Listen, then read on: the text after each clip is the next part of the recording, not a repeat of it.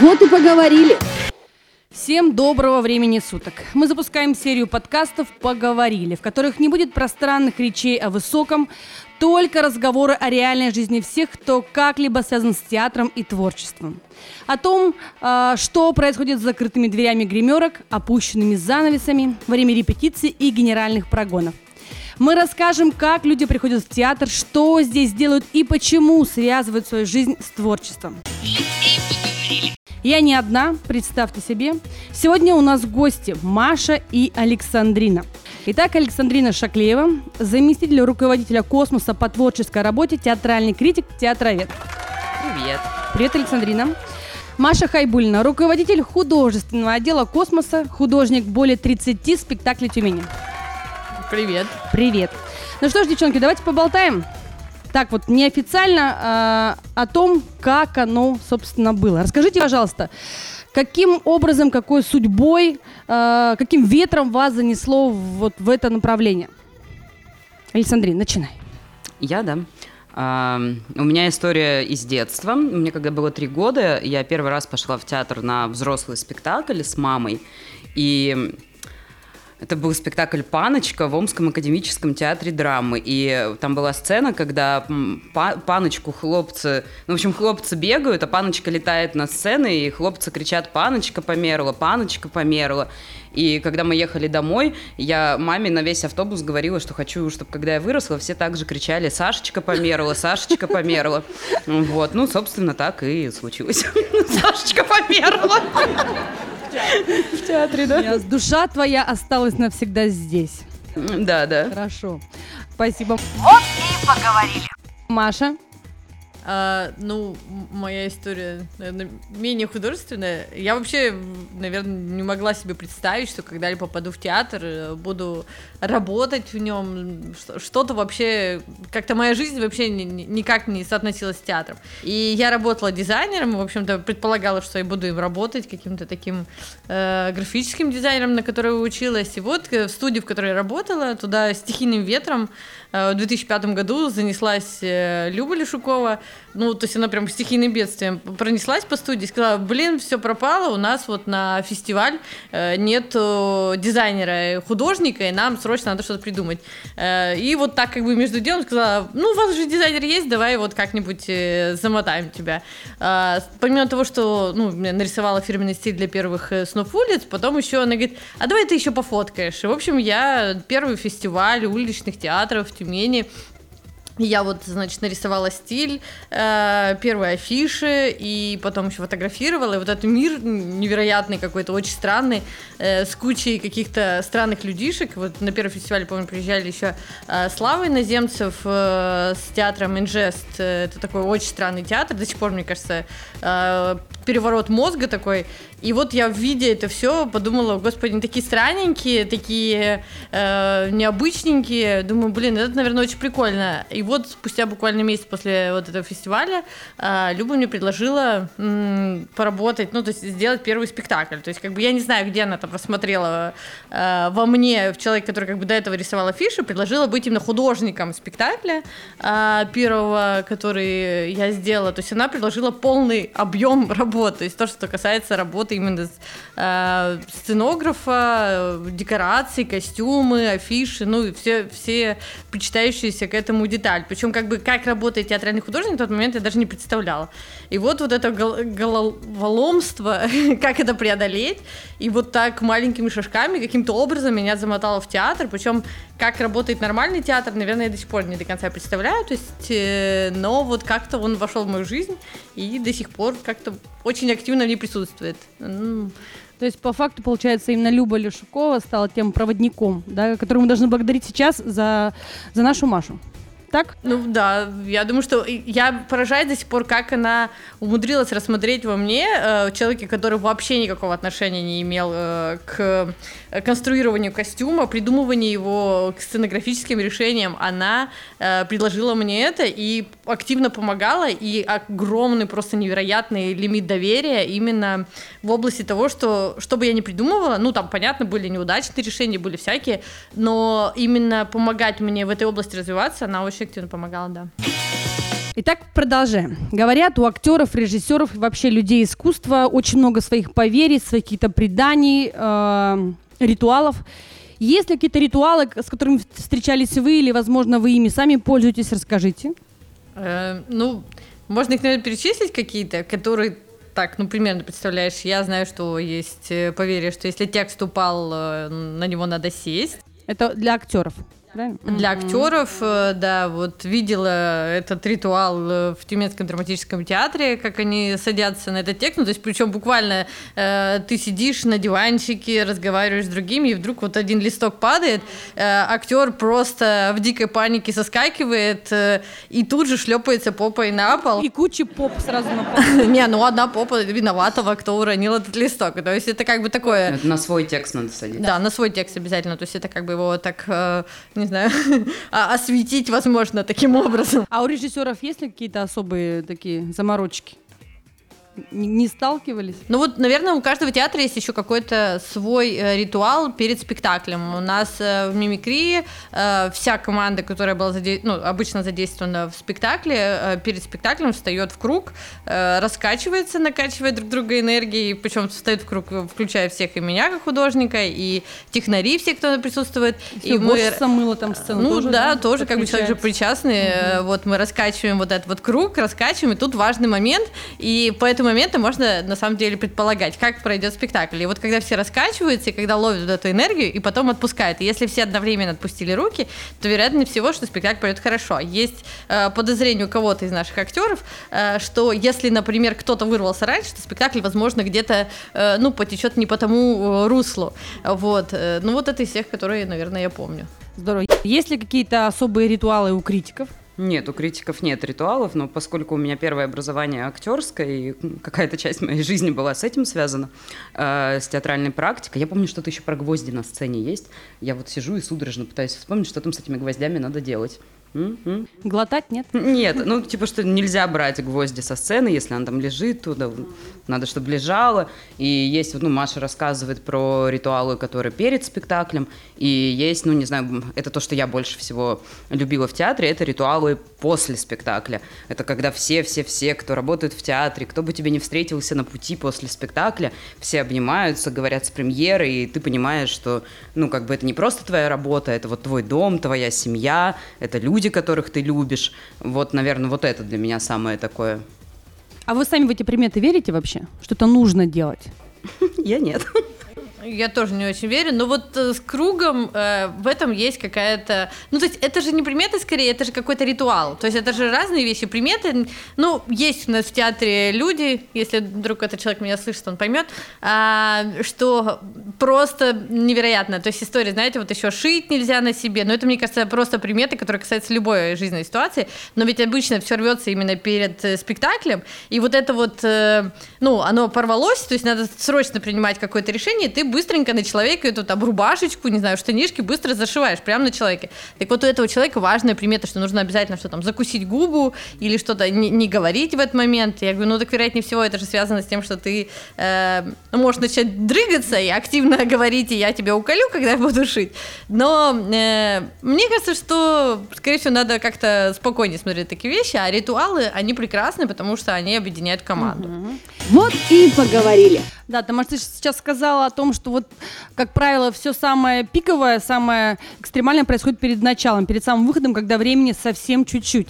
Я предлагаю сейчас э, повспоминать вам такие ситуации, были ли они в жизни, когда все вообще шло э, далеко, не в нужном направлении, совершенно в ином.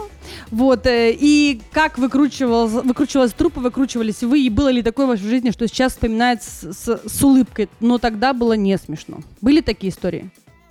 Мне кажется, самое забавное, что э, оно когда происходит, тебе уже смешно, потому что это такой epic fail, который произошел, и ты просто сгибаешься пополам от смеха, потому что ты понимаешь, что это истеричный смех. И сделать с этим, ну, надо что-то делать, поэтому ты начинаешь очень резко и быстро реагировать. Я вот сейчас э, шла и вспомнила, что как раз здесь на сцене космоса во время театральной революции у нас э, спектакль э, Онегин и э, автор, ну, который Денис Кузяков, который играет автора, он у нас еще и технический директор театра, и все на свете играет, и жнец, и чтец, и на дуде и грец. В общем, Денис почему-то, помимо того, что на спектакле, значит, ему надо в общем-то, готовиться, вспоминать текст, ходить по сцене с умным видом, он еще там параллельно умудрялся декорации тут подтащить, там еще что-то. И, в общем, Денис, понимаете, спектакль э, уже задерживался на 40 минут, если не ошибаюсь, самый дольше всего задержавшийся спектакль. Там все шло э, тоже далеко, как э, мы начали говорить, э, с проводкой, с подключением. Так вот, Денис еще что-то таскал, и в этот момент Денис находился в э, сценической одежде, и он рвет штаны, э, вот знаете, когда он треугольничком рвется, ну, то есть как бы клок вот такой, не просто по шву где-то, а вот именно треугольничком, когда вот это никак не скрыть. И, в общем, 40 э, минут задержки, и Денис еще рвет вот так штанину, и на нем просто начинает бешеной скоростью заживать эти штаны, причем все подряд, мне кажется. То есть один стежок один сделал, им надо куда-то дальше бежать, что-то подключать, и Денис еще успевает параллельно подключать, но почему-то в этот момент действительно становится очень смешно. Это как-то тупо, наверное, но э, такие истории, ты думаешь, блин, ну, наверное, ну зачем-то нужно было. Может быть, эта история переключает артиста с вот этих головников, связанных сейчас с подготовкой к спектаклю, на момент о том, что у него вот сейчас дыра на штанине, и Денис видно было, как он аккуратно и принимает позировки, чтобы вот эту штанину как бы прикрывать, так знаете, аккуратненько, чтобы ее не видно было вот это. Насколько я помню, фестиваль театральная революция. Да. Тогда я тоже шила, тогда я тоже подключалась, да. Тогда я помню Хорошо, Александрин, есть чем поделиться, порадовать.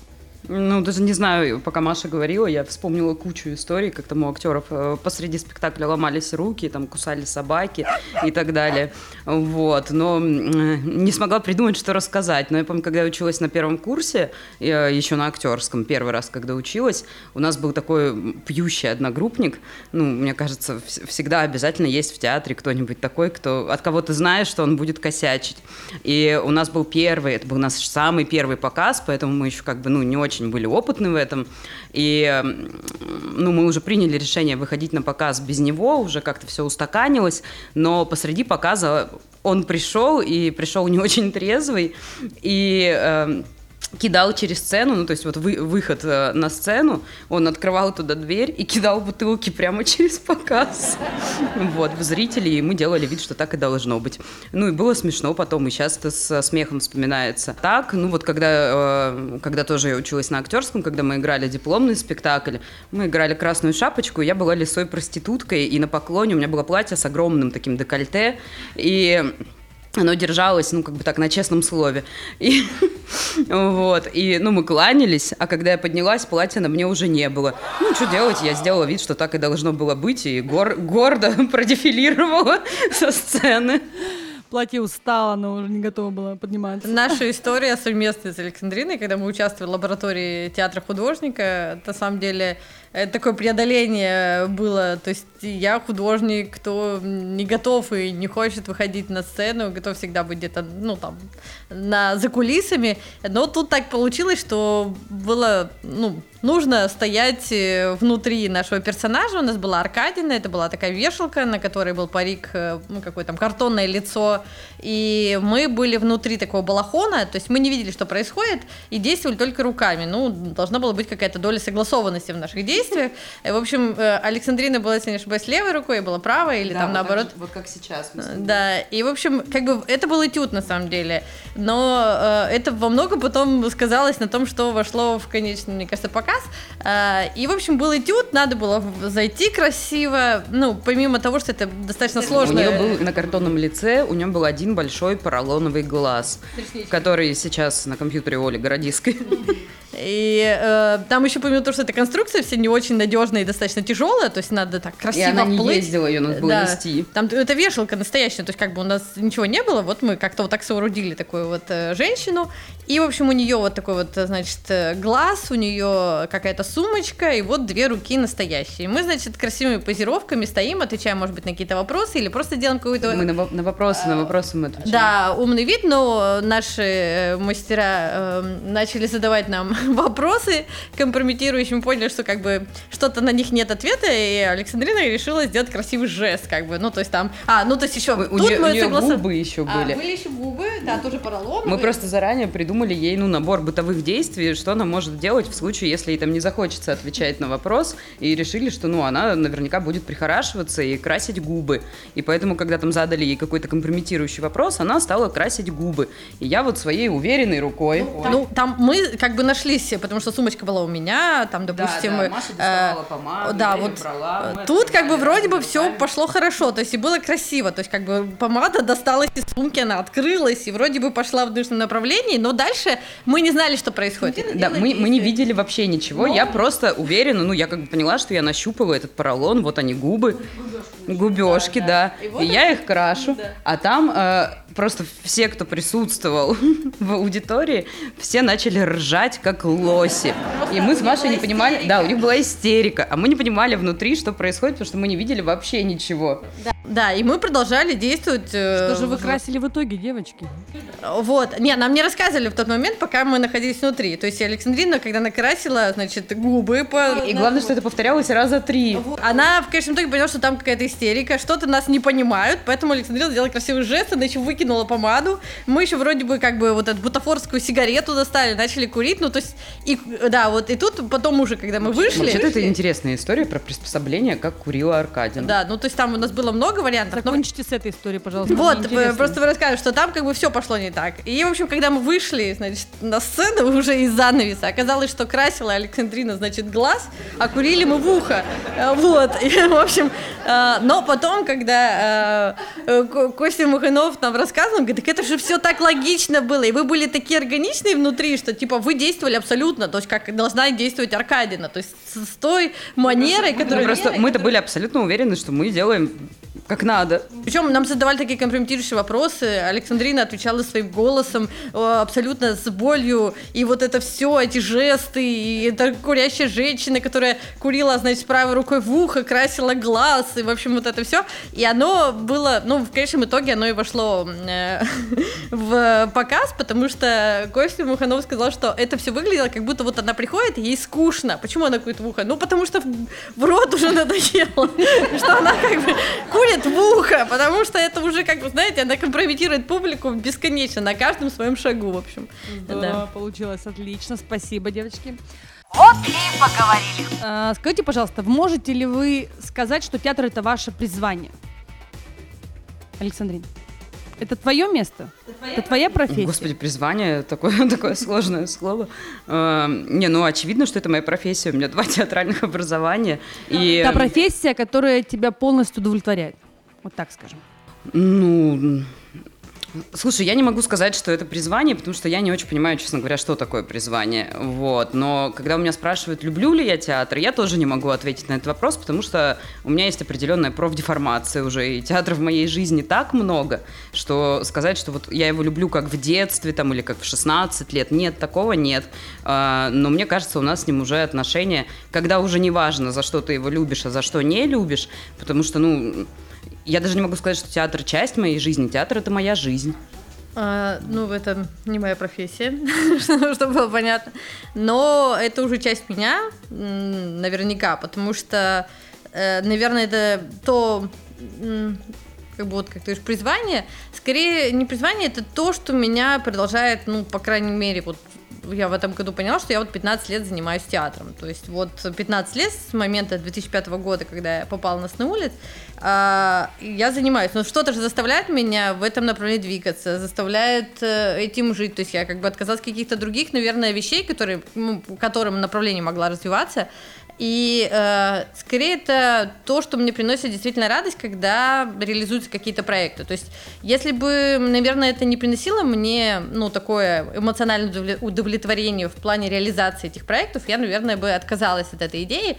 Но э, тут, наверное, как раз и такая история через боль. Очень часто хочется опустить руки, очень часто хочется отказаться от этой затеи, потому что ну, провалы же не бывают, такие глобальные пикфейлы, у меня бывают спектакли совершенно э, трэш э, в плане того, что, ну, вот ты задумал, это оказалось таким гениальным решением, просто, ну, вот именно форма какая-то, и оно ну, там, в дверь бывает не пролазили, или еще происходят какие-то вещи, которые, ну, что-то идет не по тому графику. В этот момент хочется, конечно, отказаться, но, наверное, самое крутое, это когда ты находишь силы для того, чтобы идти дальше и э, придумывать варианты, как по-другому на эти истории взглянуть, как эту историю э, переформатировать в своей голове или показать людям, на самом деле, что ты хотел сказать, чтобы, как бы, когда люди увидели э, твои костюмы, ну, то есть мне важно, конечно, чтобы моя форма, которую я пытаюсь реализовать, она поражала людей. Была такая магия или волшебство театра. То есть вот это сочетание, когда сочетаются вот эти все факторы, когда человек приходит в театр или видит его на улице, и у него возникает ощущение волшебства, и вот это волшебство, если оно возникает в какой-то момент, то есть ты слышишь, то есть мне круто, что я как художник могу ходить на улице, например, э, вокруг толпы и слышать, что люди говорят. И вот когда ты слышишь какие-то вещи э, неожиданные, то есть когда люди делают вау, или они говорят прикольно, там, или нифига себе, ну, то есть какие-то такие факторы, э, ты понимаешь, что, наверное, то, чем ты занимался, что ты делал, сделано правильно. И э, вот эта магия, это волшебство, когда все сложилось, все произошло, э, приносит невероятное удовлетворение, приносит массу эмоций, и вот это вот желание творить и делать что-то еще больше. Это я сейчас к Маше добавить, просто, ну, поскольку у меня сейчас позиция зрительская, даже профессиональная, и вообще, честно говоря, я считаю, что, ну, вот то, о чем говорит Маша, э, для меня, ну, как бы театр слишком преувеличен. Ну, то есть я понимаю, что все, когда приходят учиться в театральный институт, поскольку я училась в двух, тебе там рассказывают про бабочек, которые порхают, пылинки, которые там летят волшебные. Ну, я думаю, что хирурги, ребята, будут покруче, чем актеры. Вот, потому что они делают какую-то э, осязаемо важную работу. А здесь этого нет. Но при этом, я думаю, что даже когда ты как зритель, ну вот я как критик, когда работаю, и когда ты смотришь там 30-й за месяц спектакль, ну сейчас я меньше работаю как критик, но тем не менее. И и понимаешь, что вот, ну, первый плохой, второй плохой, тридцатый, тридцать пятый. И ты, конечно, думаешь, боже, давайте суммируем, сколько я трачу на это времени из своей жизни. Я бы могла потратить его, ну, как бы более увлекательно и удивительно. И, и это правда, театр не всегда хороший. Но при этом ну вот когда мне говорят, как мне однажды сказали на фестивале, что театр для лохов, как вы этим занимаетесь, э, всегда очень обидно, потому что я понимаю, что вот я прихожу как зритель, и я знаю, что я посмотрю 40 э, никчемных, отстойных спектаклей, после которых люди, возможно, возненавидят театр на всю оставшуюся жизнь. Но 41-й будет такой, что ты никогда в жизни, в своей реальной повседневной жизни – ты не испытаешь таких эмоций, и ты не почувствуешь такой сонастройки, ты не поймешь, что кто-то так же чувствует мир, как ты, а, потому что в повседневной жизни с этим столкнуться трудно, а в театре это возможно. Вот, и у меня есть, у меня не так много любимых спектаклей, но есть пара-тройка, и вот один из них я смотрела два года назад со своими подружками, и после этого спектакля, ну, во-первых, мы рыдали в антракте, я очень редко плачу в театре, но там э, у меня реально случилась истерика на спектакле, вот, мы рыдали весь антракт, потом все второе действие, а после него мы молча, ничего не обсуждая, пошли в ближайшее кафе, намахнули водки, потому что после такого спектакля водка могла идти.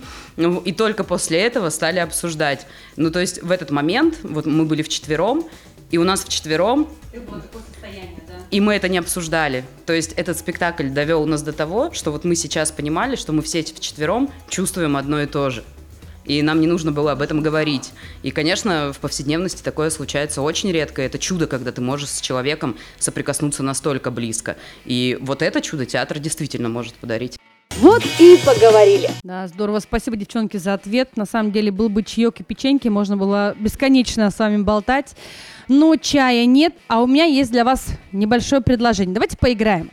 Я уже поняла, что вас нельзя делить отдельно Маша, отдельно театр, отдельно Александрина, отдельно театр. Каждый из вас это нечто а, общее целое с театром. Так вот, сейчас я буду называть, а, давать вам задание, а ваша задача отвечать быстро и не задумываясь. Нет, попробуйте себя проассоциировать. Допустим, э, Маша в театре. Если цветок, то какой? Гладиолус. Потому что гладиолус. Орхидея. Так. Если транспорт? Запорожец. Александрина. Троллейбус. Если песня, то какая? И там шальная императрица. Это сложно. Нет такой песни. У меня все. Да, да, да. У меня все. Не факт, что она станет популярной, конечно. А кто знает? А кто знает. Ну, в общем, да, это моя собственная песня, лебединая. Хорошо, ну что ж, я думаю, на этом э, мы закончим общение с вами. Вот и поговорили. До встречи. Пока-пока. Пока. Вот и поговорили.